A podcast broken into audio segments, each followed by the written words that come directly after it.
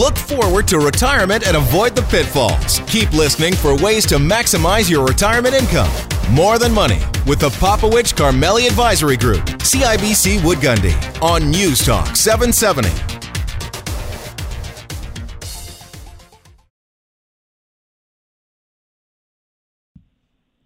Lifestyle matters. It's more than money. I'm Faisal Karmali, my co-host here, Dave Popowich. We're in the tail end of Stampede, my friend. Mm, I know.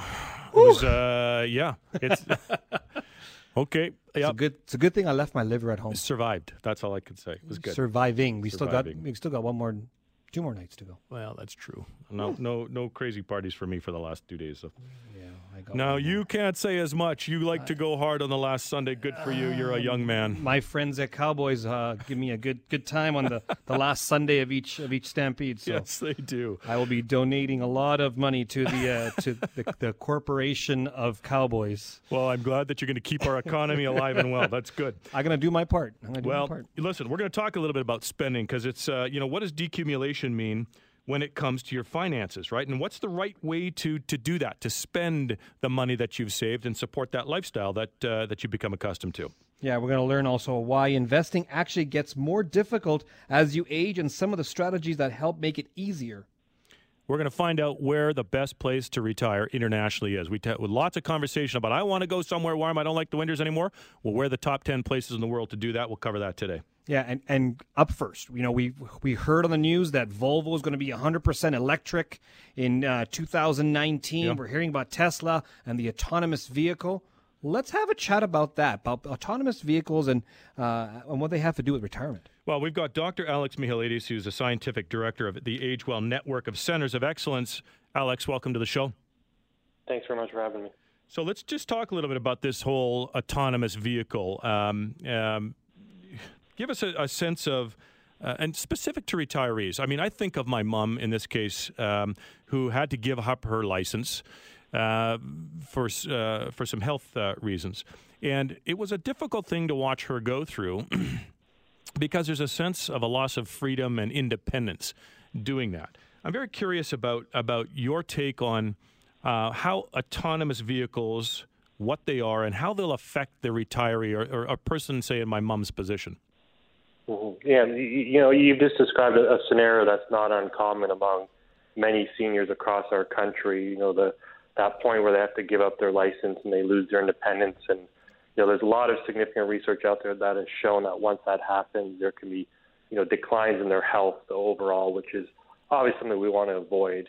You know, the onset of technology that we're starting to see, uh, particularly around uh, autonomous vehicles, could play a very significant role in ensuring and, and helping seniors to maintain their independence in some kind of manner as these vehicles start to become more pervasive and more commonplace across Canadian roads um, and in our cities. But you know, while, while autonomous vehicles are making great strides technologically speaking, and you know they do exist, they're out there, they're on our roads being tested as we speak. There's still a lot of questions that need to be answered in terms of how they can support seniors, uh, not only seniors that are uh, still healthy, relatively speaking, but also those maybe with physical and cognitive impairments as well. Yeah, it, yeah.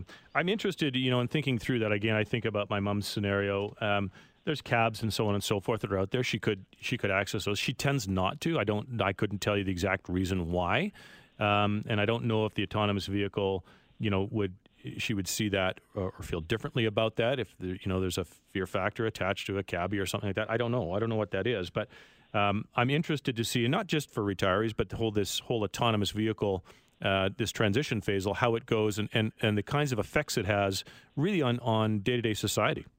Yeah, it, it's Yeah, it's going to be tough. I think one thing we have to, we have to talk about on this though, Alex, is that it's different in Canada when you talk about autonomous vehicle and technology on that too. So let's cover both parts of that. If you can just jump in, and let us know what your thoughts are about the technology here in Canada.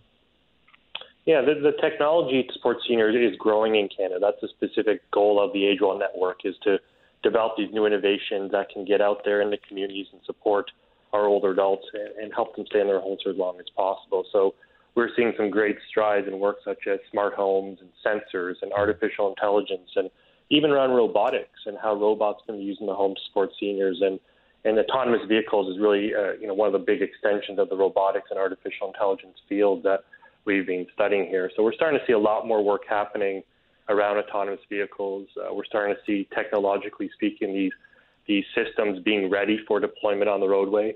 Um, but when we talk about how they're going to affect seniors, that's really still very much an open-ended question that we're trying to answer. You know, how uh, how are seniors going to want to interact with these vehicles? How are these vehicles going to be able to help seniors complete their everyday activities? So, for example, you know, you talk about your your mother and having a fear, perhaps, of, of being in a regular cab.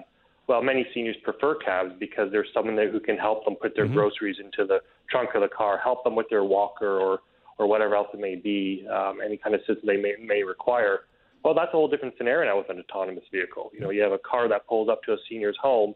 Well, there's no one there anymore to help the person into the car. There's no one there to carry their grocery bags for them to their doorway. So these are all things we're really going to have to consider, um, and probably are going to be more important for us to to study and to look at beyond the, the technological aspect of the vehicle itself.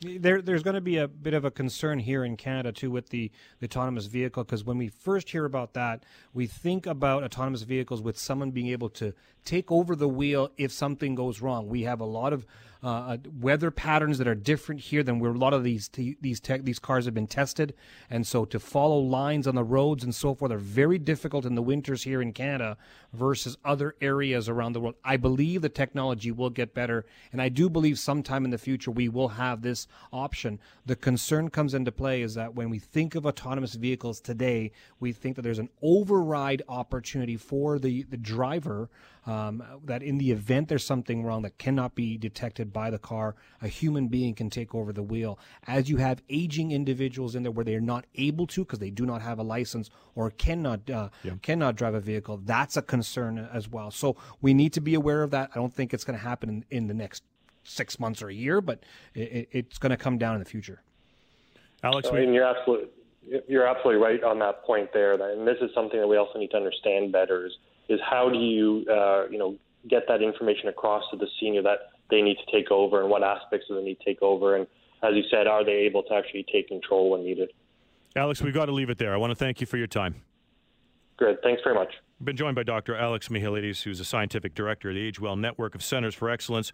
Uh, Faisal, we've got our seminar coming up uh, on Tuesday, July 25th at 7, uh, 7 o'clock at the Crowfoot Co-op Wine and Spirits. That's right. Don't give us a call 966 8400 966 8400 to register. And don't miss our next segment. We'll learn about what decumulation is You're on News Talk 770 and more than money.